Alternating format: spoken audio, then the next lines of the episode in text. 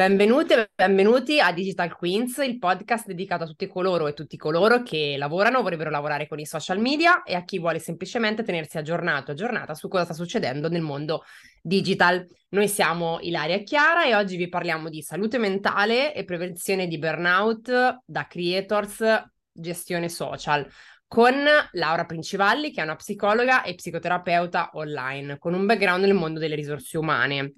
È anche fondatrice del blog psicoterapeutaonline.com, eh, interamente dedicato alla psicoterapia online. Benvenuta Laura, grazie per essere con noi. Grazie a voi, grazie per l'invito e è un piacere poter uh, chiacchierare di questo, insomma, in questo spazio. Grazie mille. Grazie anche da parte mia.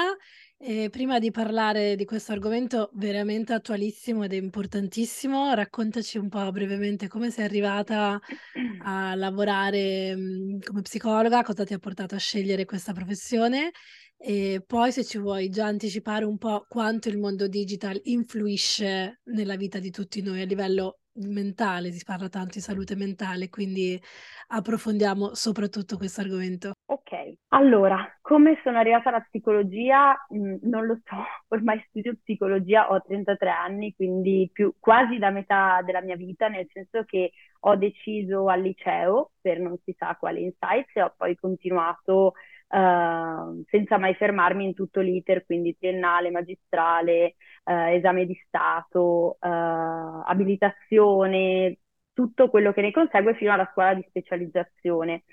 Eh, durante questi dieci e più anni di percorso ho incrociato, come appunto ehm, dicevate, il mondo delle risorse umane, che inizialmente era un modo per lavorare durante gli studi, durante il tirocinio, poi è diventato invece il mio lavoro per uh, sei anni. Uh, ho lavorato tanto a Milano in agenzia, quindi uh, questo c'entra in un ragionamento sul burnout e sul digital social, quindi mh, il contesto era bello impegnativo. Ho deciso a dicembre 2021 di dedicarmi esclusivamente alla psicoterapia online, che comunque eh, portavo avanti dal 2018 quando appunto ho fondato il blog, quindi da quel momento mi sono occupata di entrambe le cose, quindi da un lato la professione di psicoterapeuta online libera professionista e dall'altro ehm, durante la giornata insomma, lavorativa in azienda nelle risorse umane. Eh, sono anch'io in qualche modo una lavoratrice digitale, quindi su tante cose mi, mi ritrovo in prima persona, però provo a fare un, provo a rispondere in modo un po' più terapeutico. Quanto uh, il digitale influisce su di noi è quanto gli permettiamo. Quindi la vera domanda uh, per me è quanto uh, e come permetto al digitale di influire sulla mia salute mentale e la risposta dalla maggior parte di noi e da me in particolare, immagino da tante persone che si stanno ascoltando, è tipo tantissimo. Eh, la vita ormai corre tra online e offline e la parte online ha una sua importanza e una sua significatività e è una parte che va presa in considerazione. Per online io non parlo solo di, uh, di social, ma mail, la app della banca, le note della spesa, uh, il video su YouTube, uh, il contapassi, cioè tutto quello che è essere connesso effettivamente e non offline. Quindi mh, mm, diciamo che quanto il digitale fa parte delle nostre vite, tanto uh, l'idea è quella di trovare il modo di indirizzare uh, quanto il digitale fa parte della mia vita e come influisce sulla mia salute mentale, quanto glielo permetto. Quindi eh, non c'è una risposta unica. Chiaramente in questa fase e al punto in cui siamo e anche per il tema che oggi affrontiamo, insomma, è chiaro che siamo lontani da un punto in cui possiamo dire sì, il digital esiste, noi lo gestiamo benissimo e riusciamo a eh, controllarlo e a posizionarlo e a collocarlo nelle nostre vite. Infatti, infatti è il digital e i social per chi fa il nostro lavoro, ma comunque immagino per tante altre persone che magari fanno anche altri lavori, ma sono un po' poi eh, in qualche modo eh, appunto si chiudono e cadono un po' nelle, nelle lavoragini che è ad esempio TikTok, che per me è proprio una un, fagocia- un fagocitatore di tempo, cioè tu entri dentro e perdi un po' la cognizione, più, più di Instagram credo. E, ehm, quindi in realtà oggi ne parliamo in maniera più specifica per chi si occupa di lavorare tutti i giorni su queste piattaforme, quindi passa anche proprio solo per lavoro tantissime ore collegato con lo smartphone piuttosto che davanti al computer, ma probabilmente con lo smartphone poi ci dice anche se c'è una differenza, credo che sia forse peggio. Um, ma ti volevo chiedere uh, cosa si intende precisamente con la parola bur- burnout, cioè cosa, cosa significa, mh, mm, perché è stata coniata, ovviamente sappiamo che, che, che, che, significato è, ma lo sappiamo dal punto di vista automobilistico, no? Ma non da quello mentale, quindi raccontaci un po' cosa si intende e come magari capire se stiamo andando a schiantarci da qualche parte. Allora, eh, io che non amo le etichette, come la maggior parte delle persone che mi conosce, le mie clienti e i miei clienti sanno, in realtà la parola burnout l'ho sempre trovata molto generativa, nel senso che letteralmente, come hai anticipato anche tu, rimanda proprio al surriscaldamento, proprio a un'idea di esaurimento.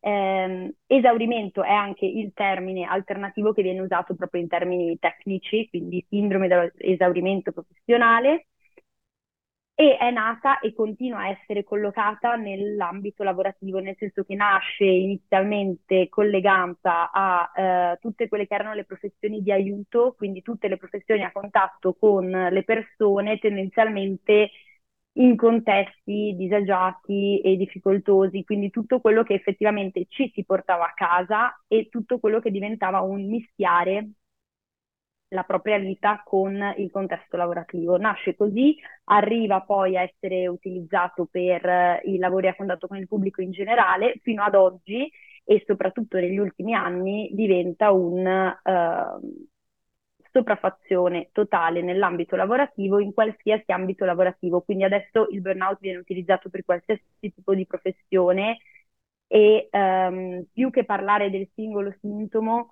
um, è la sensazione generale di sopraffazione, è il lavoro che pervade la vita quotidiana, è salto il recinto dell'orario lavorativo e mi porto a casa una serie di cose, è l'incapacità proprio di circoscrivere il lavoro, di chiuderlo e, um, e un'altra serie di cose sono chiaramente la disillusione rispetto a un entusiasmo iniziale, per esempio. Quindi io immagino anche che Immagino anche che col lockdown, chiaramente, quindi costretti a lavorare in casa, eh, ovviamente questa cosa sia esplosa, nel senso che ovviamente avere certo. confini, già dare i confini è difficile per molte persone, è, è difficile chiudere la porta del lavoro e aprire quella del tempo libero. Io in primis, perché dico di farlo, ma poi in realtà non lo faccio mai. Io in ehm, secondis. Io e Chiara siamo due esempi pratici di gente che non mette mai il limite che è però una cosa che io riscontro in tante mie amiche donne, innanzitutto, quindi forse ci potrei anche dire se è una cosa più femminile, secondo me sì, perché invece conosco molti uomini che chiudono la porta dell'ufficio e sono molto mm, rilassati nel tempo libero, cioè riescono veramente a staccare, ma credo che anche sia una forma mentis proprio men- maschile questa, del staccare un po' compartimenti stagni.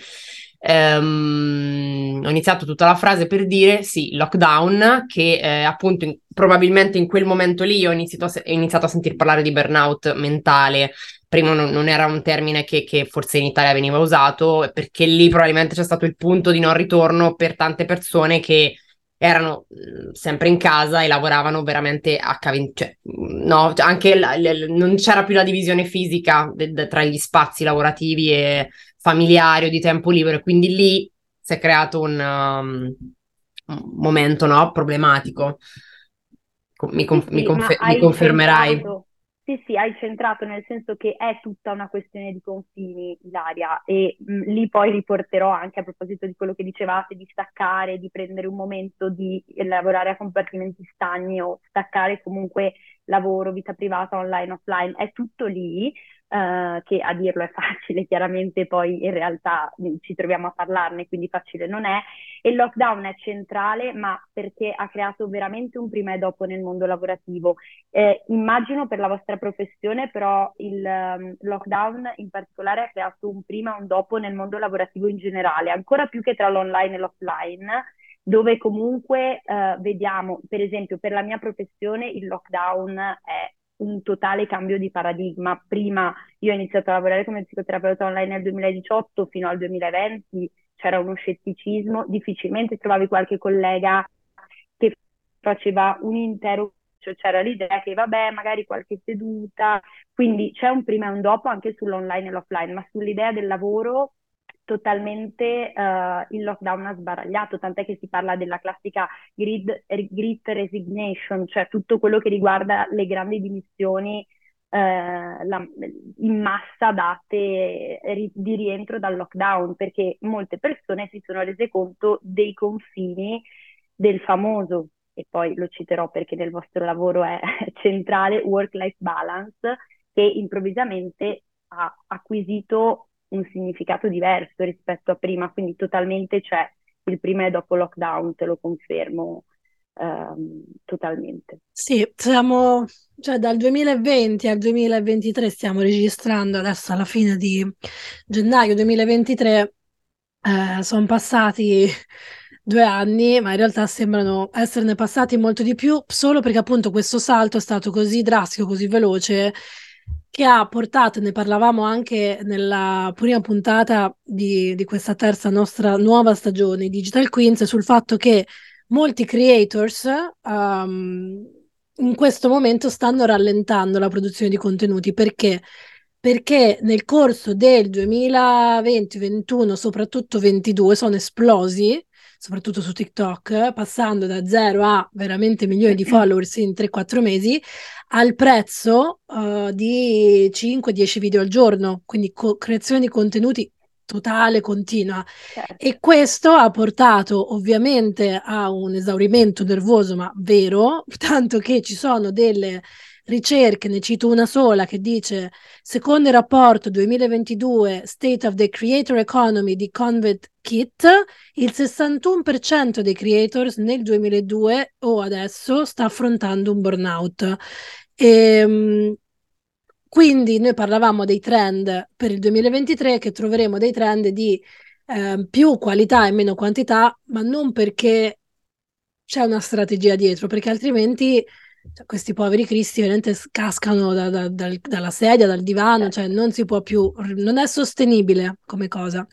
Quindi mh, questo è da quello che riguarda i creators. Ovviamente noi qui diamo anche un punto di vista da uh, chi sta dall'altra parte, no? Tipo io che sono una social media manager, mi ritrovo, mi sono ritrovata pre, non durante, ma subito dopo post tre parti a non staccare mai, diciamo, no? Ma non perché penso che sia giusto, semplicemente perché è talmente intrinsecato il mio lavoro con la mia vita che io mi organizzo, schedulo i miei post, poi se riesco a rispondere rispondo.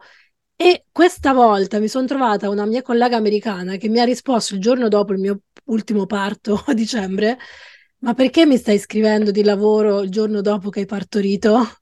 E detto, boh, vabbè, mi è venuto in mente, tanto adesso dorme la bambina.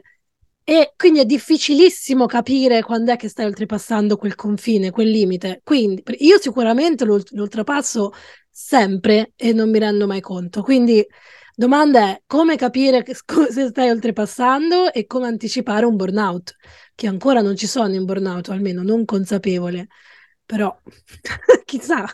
Ma guarda, i creators e in generale chi online ci lavora, ma nel vostro caso uh, in particolare, uh, perché io qualcuna e qualcuno ne seguo e già questo voglio dire, ahimè, è un dato, um, si trovano a dover circoscrivere degli aspetti della propria vita.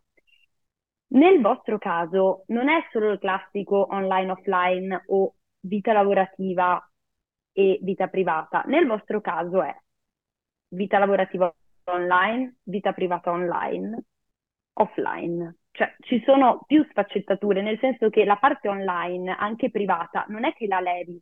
Quindi quando tu ti ci ritrovi dentro, come scindo quando lavoro, quando invece è qualcosa di piacere, tra virgolette, o di tempo libero. Quindi è una difficoltà proprio nel porre questi confini. Io nella mia definizione di burnout prima non ho specificato uh, quello digital social, ma perché immagino che le persone che ci stanno ascoltando, voi in primis, sentano sulla loro pelle nella definizione proprio la, senza bisogno delle specifiche, tutte quelle sensazioni di sopraffazione, di um, non distinguere una parte dall'altra.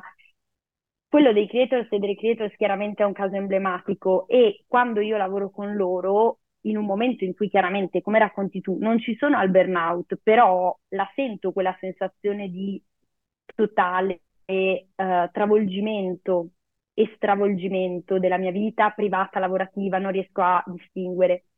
E lavoriamo su quello che è il caro vecchio, l'ho nominato prima, ma è attualissimo work-life balance, che è una cosa che adesso torna perché a proposito post-Covid è qualcosa che molte persone hanno eh, rivalutato e che è necessario in questa fase rivalutare, nel senso che quando si arriva, nel mio caso a me, perché chiaramente si arriva in terapia, si porta il tema e il tema chiaramente è, ok, lavoriamo su un equilibrio nella propria vita e l'equilibrio e in generale um, io dico sempre avere potere su o essere vittima di e ci puoi mettere qualsiasi cosa, avere potere o essere vittima dei social, del tuo lavoro, del, della parte online, del non distinguerli. Quindi tutto questo come lo tramuto per riuscire a dire ok, devo la cosa bella perdonatemi, del burnout è che è un mega alert, quindi è quella, quel segnale luminoso che hai davanti che ti dice ok, fine. Prima di arrivare lì, ma pure arrivati lì, il punto è ok, inverto la rotta e capisco da che cosa ripartire. E dico sempre, sono cose piccole, non sono non è il cambio la vita e vado dall'altra parte del mondo, butto il telefono e non lavoro mai più perché chiaramente non è sostenibile a proposito di sostenibilità, ma è intanto usare qualche piccola strategia con cui io parto proprio per come esercizio di um, equilibrio durante la giornata, come esercizio di potere sulle mie parti della vita. Per esempio, datevi un appuntamento con ogni vostra parte. Quindi, c'è il momento in cui io adesso devo lavorare, circoscrivo la mia giornata lavorativa. Questo siamo, tra virgolette, già brave a farlo, nel senso che siamo abituati che l'orario ha un lavoro, poi chiaramente andiamo oltre, lo mettiamo a tutto il resto, però quando lavoriamo tendenzialmente abbiamo quel tipo di disciplina di dirci ok, teoricamente non mi devo distrarre e questo è il momento dedicato al lavoro. Perfetto. La cosa in più da fare è ok, ora devo darmi un appuntamento con la mia vita privata online. Quindi quel cazzeggio su TikTok, quel video su YouTube, quello scorrere i post di Instagram, mi ci do un appuntamento. Io stasera dalle 8 alle 9, ma non devo essere interrotta con la stessa disciplina con cui io non mi interrompo nel lavorare, perché mi permette di godermelo e mi permette di accettare quella parte, perché molto spesso anche quando si parla di online è qualcosa di non accettato, cioè è come se, oddio, mi distrago su TikTok e mi perdo il tempo su TikTok. Non c'è nulla di male, è, è una cosa quotidiana che facciamo tutte e tutti e che non dico sia come guardarci una serie televisiva, però è qualcosa che ci fa compagnia, che ci piace, tra l'altro sono contenuti che possiamo ipersceglierci e che possono essere molto costruttivi. E poi mi do il mio appuntamento con la parte offline in cui silenzio tutto. Nel vostro caso vedo che la cosa più difficile è quella in mezzo, perché quando arrivate da me, la prima cosa che mi dite è io sono abituata che per staccare tutto dovrei girare il telefono e non guardare, non aprire neanche eh, i social perché altrimenti mi perdo a lavorare. E invece quella cosa lì va coccolata, cioè bisogna prendersi un momento perché è anche un modo per, per, non mischiare. Il modo migliore per non mischiare è pensare che poi avrò il momento per quella roba lì. Quindi mentre lavoro e mi viene da cazzeggiare, dico no, aspetta, lo faccio alle 8. E quando alle 8 lo sto facendo, mi dico, vabbè, ho un'ora per cazzeggiare, poi mi riperdo nel lavoro. Quindi l'idea quindi ecco perché infatti quello che, quello che dici no, è, è, corretto, nel senso che eh, la cosa più difficile per chi lavora con i social media è um, che i social media sono anche intrattenimento e quindi comunque quando tu ti colleghi su un social, sì, stai cazzeggiando, però stai anche lavorando, che è la cosa che tutti dicono quando una persona sta al telefono, no? Cioè la scusa di un social media manager o di chi certo. lavora, io faccio digital PR, ma comunque per me ehm, stare sui social è fare scouting, vedere cosa fanno gli altri, vedere che campagne fanno i brand. trovare nuovi influencer, cioè è, capito, è sempre il mix tra sto cazzeggiando, mi guardo l'ultimo video su TikTok, ma sto anche lavorando. Quindi in realtà la cosa, mh, mm, cioè, diciamo, la scappatoia più facile per dire stacco è spengo il telefono e non lo guardo. Che posso dirti che per me funziona molto, nel senso che se io non ho il telefono intorno, non lo guardo, eh, mh, mm, riesco a certo. staccare. Eh, quindi per me funziona mm, molto bene questa cosa perché se ce l'ho intorno comunque sono in modalità semi lavorativa e guardo il telefono tendenzialmente anche se so che non sto lavorando però in qualche modo cioè, vedo cosa fa quell'influencer, vedo che campagna è uscita, vedo cosa fa quel brand, ehm, vedo la, la, la, polemica del momento nelle stories, quindi diciamo che comunque è sempre un mh, mm, tenersi aggiornato, passami certo, il termine. Una sovraesposizione agli stimoli comunque. Quindi, quindi, non va bene staccare il telefono, non ho capito. non va, va, bene, va, bene staccare, va, va, benissimo staccare il telefono. È chiaro che è la prima uh, strategia che utilizzate da sole, infatti, come mi racconti, per dire è il mio unico modo per staccare. Il problema è che quanto stacchi dal telefono. Poi magari nel tuo caso stacchi e ce la fai a mollarlo per ore piuttosto che per un periodo di tempo che ti permette di staccare, ma quello che io riscontro um, a livello di esperienza, poi anche terapeutica con chi me ne parla, è ok, però stacco, ma non è che proprio stacco tutto questo tempo, perché veramente mm. mollare il telefono è qualcosa di difficile, anche a livello di magari arriva la notifica. La telefonata, sì, poi, certo. Sì, e a parte la telefonata, il punto è che poi la parte di intrattenimento non è che tu la perdi, nel senso che continui a mischiarla, quindi probabilmente mentre lavori diventa che ti guardi anche la cosa per intrattenimento e mentre ti intrattieni finisce che lavori. Quindi il tuo online è sempre senza confini. Va benissimo mm. staccare, però nel, la, la, la particolarità che avete voi rispetto a uh, tante persone che mi dicono comunque io mh, mi faccio inglobare dai video TikTok che non lavorano con i social o con l'online, ma mi dicono comunque io ho un'ora libera, mi ero detto di fare tante cose, poi mi sono persa in 800 video TikTok, ho bruciato la giornata, perché succede anche in quel caso il punto è stacco da online offline, ma voi siete online e la vostra parte online dovete accettarla sia sull'intrattenimento sia sulla parte lavorativa. Mm. È quella la difficoltà per cui quando mi dite tanti creator finiscono per mischiare tutto, è no, e poi c'è anche la FOMO, cioè, c'è anche questa roba esatto. di essere so- sovraesposti e sempre eh, sovraesposti per alcuni, quindi VIP, creator, adesso parliamo poi della notizia del giorno, e dall'altra parte invece lato nostro, almeno lato mio, c'è la, la paura di perdersi delle cose, cioè tu mh, ehm, non vivi un tipo di vita, non sei in, alcuni posti, se non sei neanche online ti stai perdendo completamente tutto che per chi certo. si occupa di eventi, di pubbliche relazioni, di rapporti con uh, influencer e altro è abbastanza importante. Quindi c'è quell'ulteriore step di sentirsi anche, cioè ti senti, dici ok, però non sono online, mi sto perdendo qualcosa, quindi c'è anche quel FOMO lì, cioè quella paura di perdersi dei pezzi.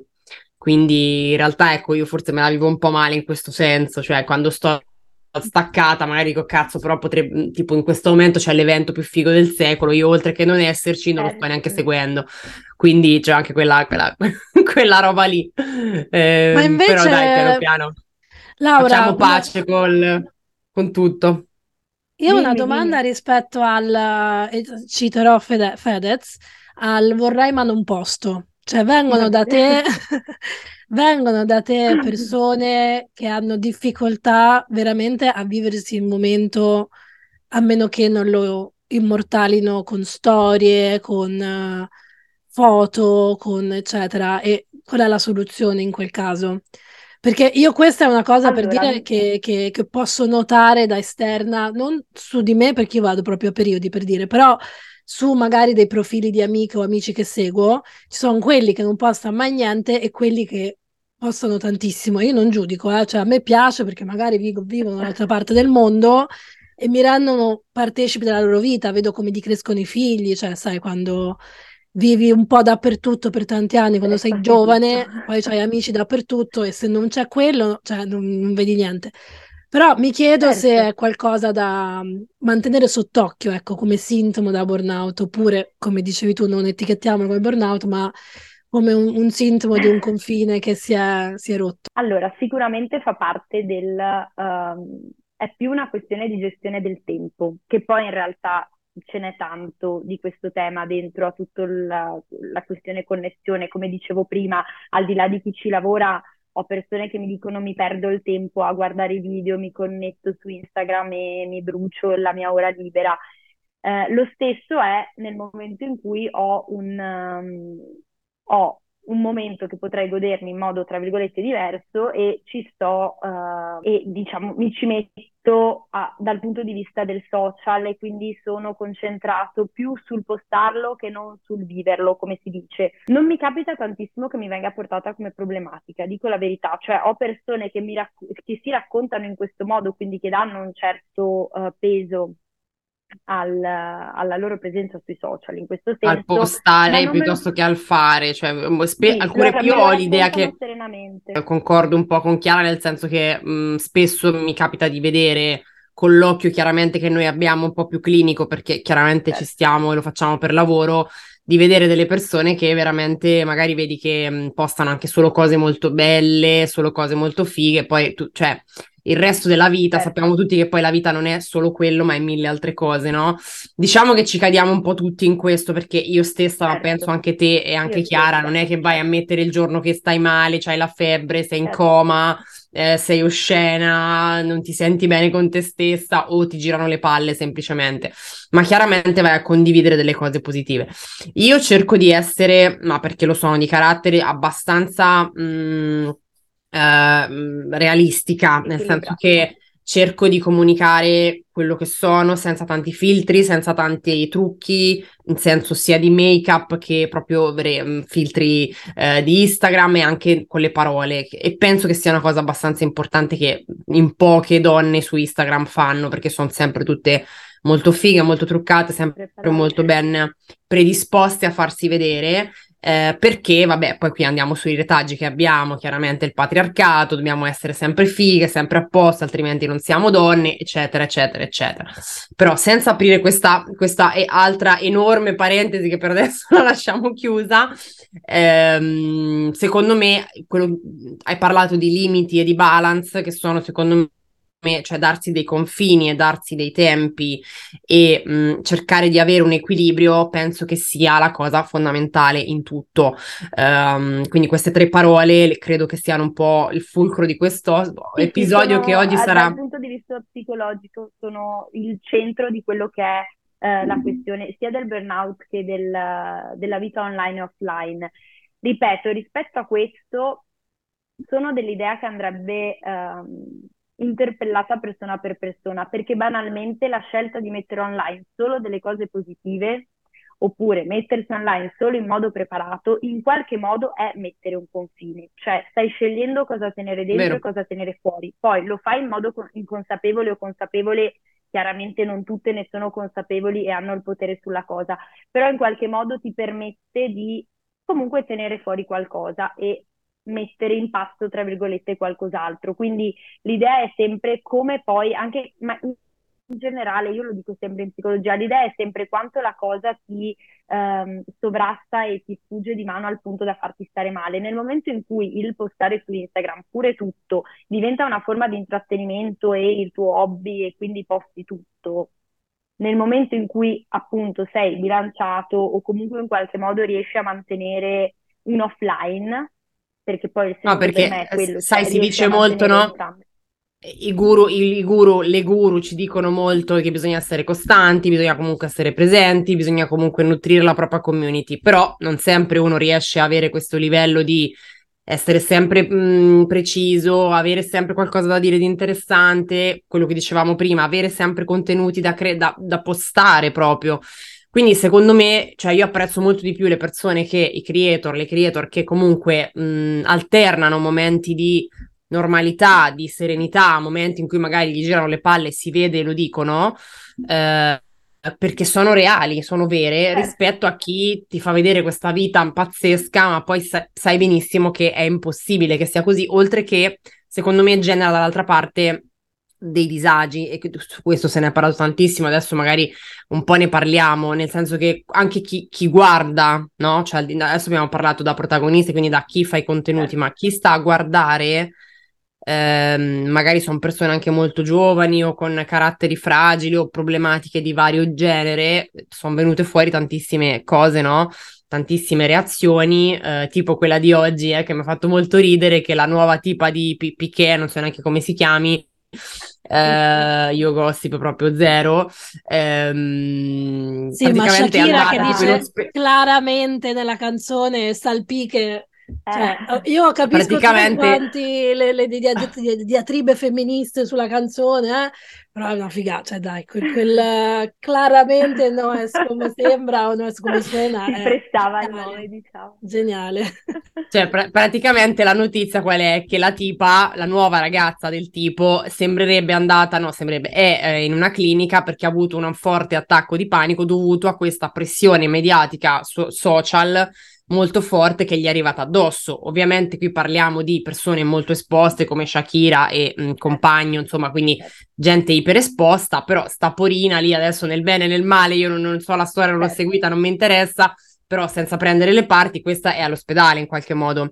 Um, quindi come possiamo mh, gestire anche questa roba? Quindi le reazioni e come ci sentiamo di fronte a determinati contenuti e a determinate pressioni mediatiche? Sono uh, per me due tipi di discorsi e comunque uno anche se è di premessa lo voglio fare perché parlando di social anche a livello psicologico ha senso. L'esposizione mediatica non, mh, mm, non consente a tutte e tutti, per quanto nella pratica lo faccia, ma non dovrebbe consentire a tutte e tutti di vomitare tutto quello che si pensa come se l'online non fosse vita vera, perché nel 2023 abbiamo capito che l'online è vita vera e quindi una sovraesposizione mediatica porta con sé delle pressioni che se sono lavorative vanno gestite dal punto di vista psicologico come gestiresti il tuo lavoro con le proprie caratteristiche e quindi con tutte le criticità che ne comporta e la e sovraesposizione mediatica per qualcuno che è particolarmente famoso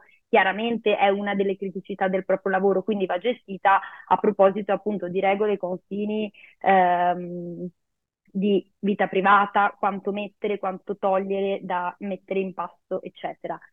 Quello però che in questo caso eh, volevo appunto dire è dall'altra parte non, non autorizza ecco, le persone a ritenere mh, normale eh, dire, fare qualsiasi cosa come se uno schermo fosse realmente un qualcosa che filtra, perché non filtra la vita online è vita a tutti gli effetti, è vita reale e è appunto una delle parti che dobbiamo accettare. Quindi nel momento in cui questa mh, ragazza, Clara, mi pare appunto si chiami, eh, avrà ricevuto, immagino, un certo livello di eh, insulti, eccetera, eccetera, perché da quello che ho letto, post canzone per il ruolo di donna che poi lei ne è uscita, che poi chiaramente dal punto di vista mediatico ne è una vittima tanto quanto, non ha saputo reggere. Qui per me parliamo di subisco e sono vittima di, nel senso che chiaramente è una sovraesposizione che lei non aveva tutto il potere di gestire da questo punto di vista, nel senso che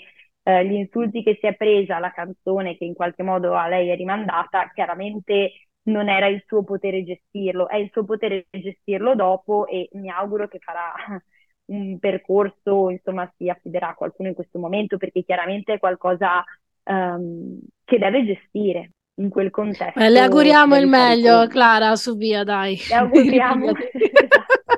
Ma direi di sì, dai. Direi che Clara, rimettiti presto, sei con tutti noi, dai.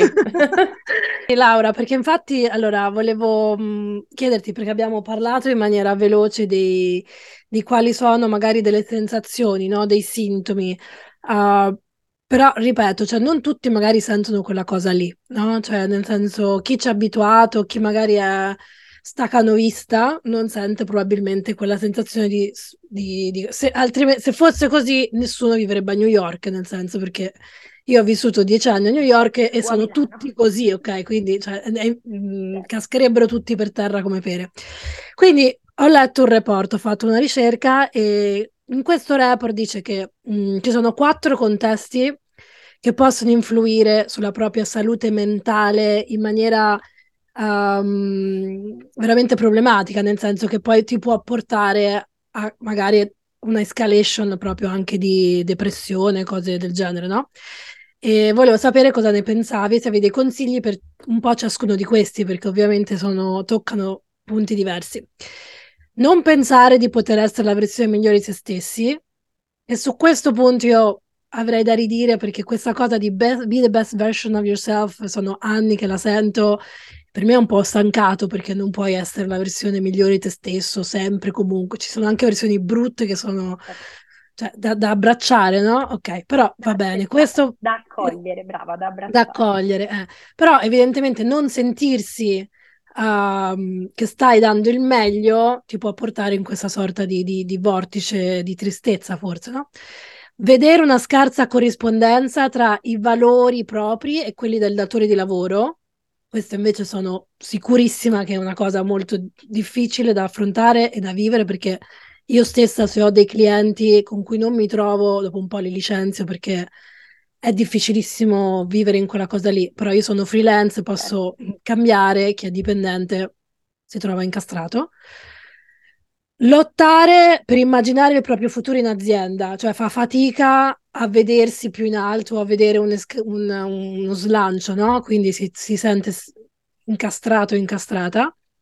Quarta cosa, continua a portare a casa le emozioni negative date dal lavoro. E questo penso comunque che un po' a tutti, no? Cioè è difficilissimo, cioè, se uno neanche a casa si può confrontare su quello che di, di, di stressante è successo al lavoro però avevo proprio mh, curiosità di sapere la tua opinione rispetto a come si gestiscono, secondo te, in maniera uh, costruttiva queste situazioni. Ovviamente sono mh, tematiche da approfondire molto, molto in profondità e non abbiamo il tempo di farlo adesso, lo so.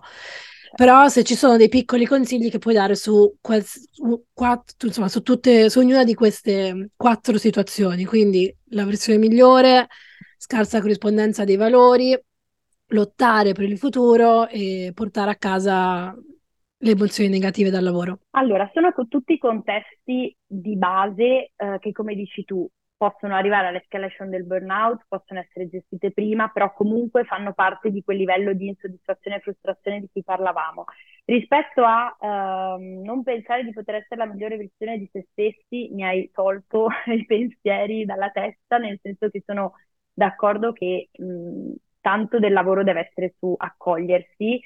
Allo stesso tempo, in questo contesto in cui parliamo, mi immagino che questo sia più legato a quanto poi finisco per identificarmi con quella frustrazione, con me nel lavoro, con quella persona che in qualche modo io non riconosco o comunque che non mi piace. Quindi mh, parte del burnout comunque è rimandarmi un'immagine allo specchio che è diversa da quella che vorrei e anche se non ci arrivo al burnout per come si intende, comunque è un uh, rimandarmi un'immagine di me in base a come sto.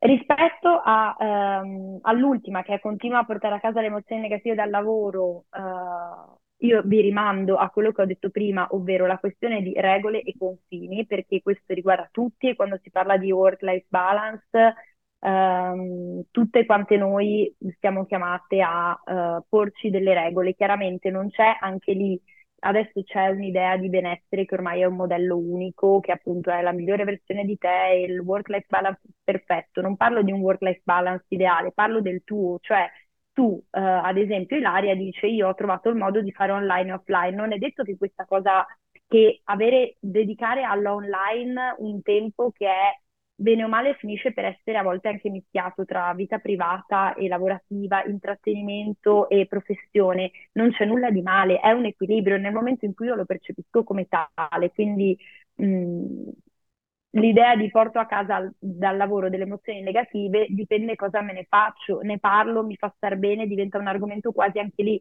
di intrattenimento con le persone con cui sto, oppure è qualcosa che mi sovraccarica e quindi che dovrei staccare da delle piccole regole per cui ne parlo per un quarto d'ora, metto un cronometro e poi si parla d'altro. Sulle altre due cose, mm, cioè legate esattamente all'azienda, io ora dico una cosa.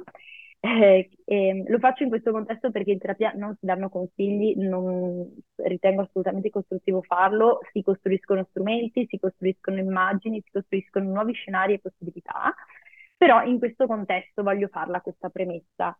Quando si dice magari una persona è dipendente e non può cambiare, io ci tengo a dire che, ed è un toccasana avere in testa questa cosa, si può cambiare tutto. La prima cosa su cui io lavoro è non si è incastrati in niente. Quando si arriva in terapia non vuol dire devo lasciare il lavoro e trasferirmi dall'altra parte del mondo, però vuol dire io sono una persona che per percepire la propria libertà deve sentire di avere la libertà di mettere in discussione tutto. Quindi se posso cambiare lavoro, posso cambiare azienda, posso cambiare fidanzato, fidanzata, macchina, appartamento, città, tutto. Cioè, devo avere la percezione che io ho questo potere, perché è la cosa che eh, solitamente dà il via al burnout, l'idea di dire questa cosa, come faccio a sistemare le cose partendo dal presupposto che questo non posso farlo? Questo presupposto è un macigno che mi impedisce di darmi un nuovo immaginario. Quindi non è l'unica opzione, non è l'opzione scelta, ma è importante metterla sul piatto, cioè sapere che io ho il potere di metterla sul piatto. È un'opzione che esiste, semplicemente. Fatta questa doverosa premessa, che ci tengo a fare perché mh, nel momento in cui si arriva o vicino a un burnout o comunque si arriva in terapia, implica che la priorità diventa in qualche modo la salute mentale o comunque acquisisce un senso e un significato questo. Il resto è più semplice, cioè se non potete, se non puoi um, togliere spazio al lavoro, uh, togliere frustrazione al lavoro, aumenta il resto. Sei arrivata a un mega basta, quindi l'alert del burnout e se ancora non ci sei, sei in un momento in cui stai pensando ok, co- questi valori aziendali non mi ci trovo, questa eh, modalità carrieristica in cui mi sono infilato mi eh, toglie le energie, non, non significa tolgo il lavoro o riduco il lavoro, aumento il resto, coltivo un nuovo hobby, ne prendo uno vecchio, mh, mm, che sia online o offline, eh, mi iscrivo a un'app di incontri, vado fuori con un amico, un'amica, ehm, mi iscrivo in palestra, inizio o smetto una dieta, cioè tutta una serie Quindi di andare, permettono... andare a cercare energia da altre parti, questa è una roba interessante, esatto, cioè esatto, se, se esatto. c'è una situazione che non posso... è diciamo gestibile in quel momento o, o cambi, diciamo non è possibile cambiarla nell'immediato, vado certo. a col- colmare la... Vado a colmare il buco da un'altra parte. Ah, questo è certo, interessante. Certo, le tolgo proprio potere e spazio. Non posso toccare il lavoro perché per mille motivi l'abbiamo messo sul piatto perché è importante metterlo sul piatto, però mi dico in questo momento lo tengo lì, ok, allargo le altre mie possibilità. La terapia mh, non è altro che un, un, aprirsi nuovi scenari che fino a prima non riuscivi a vedere perché chiaramente eh, ti sentivi appunto incastrato, incastrata, insomma. Quindi più che altro Bene, la questione no, del sentirsi, infatti, più che essere incastrato è ti senti incastrato o incastrata. Certo, certo. Ok, questa è molto, è molto bella. No, eh, vabbè. La sento parecchio il discorso mm. di, ma ripeto, io sono, in, sono uh, da un punto di vista, adesso parlo proprio da, da, mamma, ho delle amiche che vivono in città più grandi, io vivo in un paesino freelance, diciamo che la, è diversa la mia situazione. Chi invece è dipendente ed è mamma fa molta fatica, magari ha un mutuo, a dire uh, no, cambio, no? Quindi si sentono molte delle mie amiche per dire incastrate in questi full time da cui vorrebbero uscire e non riescono. Ma ovviamente il punto è cerca almeno di magari provare a cambiare eh, quello che magari stai dicendo tu piuttosto che invece rimanere molto interessate. Sono anche molto eh, contenta. Se non altro mettilo sul piatto. Mettilo, mettilo sul piatto, piatto come opzione. Altro, certo. Magari vai a fare un colloquio e te ne torni con le stesse idee di prima, ma hai acquisito in quel momento la consapevolezza che hai un potere su questa vita, che ha il mutuo, il figlio e il lavoro e sembra tutto uno schema puoi, da cui non puoi muoverti e che non si può spostare in nessun modo. Questo è molto molto importante e sono anche contenta in quello che dicevi che comunque il lockdown, nonostante abbia portato delle cose negative, ne ha portate molte positive, tra cui quello di sdoganare un po' la terapia online. Quindi chi ci sta ascoltando comunque e sente di poter aver bisogno però non ha voglia di recarsi in, di persona perché magari dall'altra parte della città ci mette ore il traffico, il parcheggio oppure altri motivi X, um, ricordatevi che esiste insomma anche questa, questa possibilità certo. perché è importante. Benissimo, no, è tutto molto, molto stimolante. Grazie Laura, queste chiacchiere bisognerebbe farle più Grazie spesso e mm, diciamo di frequente perché comunque mm, servono un po' per schiarirsi le idee, riallinearsi un po' e quindi speriamo di aver dato un sacco di consigli a chi ci ascolta, che sono sicura che insomma tante persone, chi prima, chi dopo, chi più, chi meno si sono sentiti in qualche momento, insomma, un po' intrappolati nel lavoro, intrappolati in una vita che magari non, um, non riempie appieno, no? Cioè, penso che sia capitato un po' a tutte le persone dotate di un minimo di, di intelletto, quindi eh, abbiamo detto un sacco di cose interessanti. Ti chiediamo per ultimo, in ultimo se hai delle letture, dei podcast, dei video, delle mh, mm, persone che ci vuoi segnalare per um, approfondire un po' questi temi, anche se in realtà penso ci, ci sia tantissimo. Eh, quindi magari i tuoi preferiti o quelli a cui ti, ti, ispiri tu, insomma. Il più grande insegnamento che porto con me eh, durante questi anni di psicologia è che la psicologia non si studia nei manuali di psicologia e che la mente va ingannata. Quindi eh, non alimenterò un argomento che ci sta rendendo irrequiete o irrequieti. Eh, I miei consigli quindi saranno pertinenti al mh, tema di oggi, ma ehm, la parola burnout vi avverto che non comparirà da nessuna parte. Quindi due libri che consiglio, di cui il primo eh, l'ho consigliato a tantissimi anche clienti, vostre colleghe, tra l'altro, che hanno molto apprezzato, che è Istruzioni per rendersi infelici di Václavic, che è un sociologo, quindi mi mantengo nel tema. Il secondo la butto, uh, Zero Gravity di Woody Allen, così abbiamo una lettura recentissima perché è uscito a giugno 2022 e uh, è una boccata d'aria fresca che tocca temi psicologici, anche se non di- direttamente.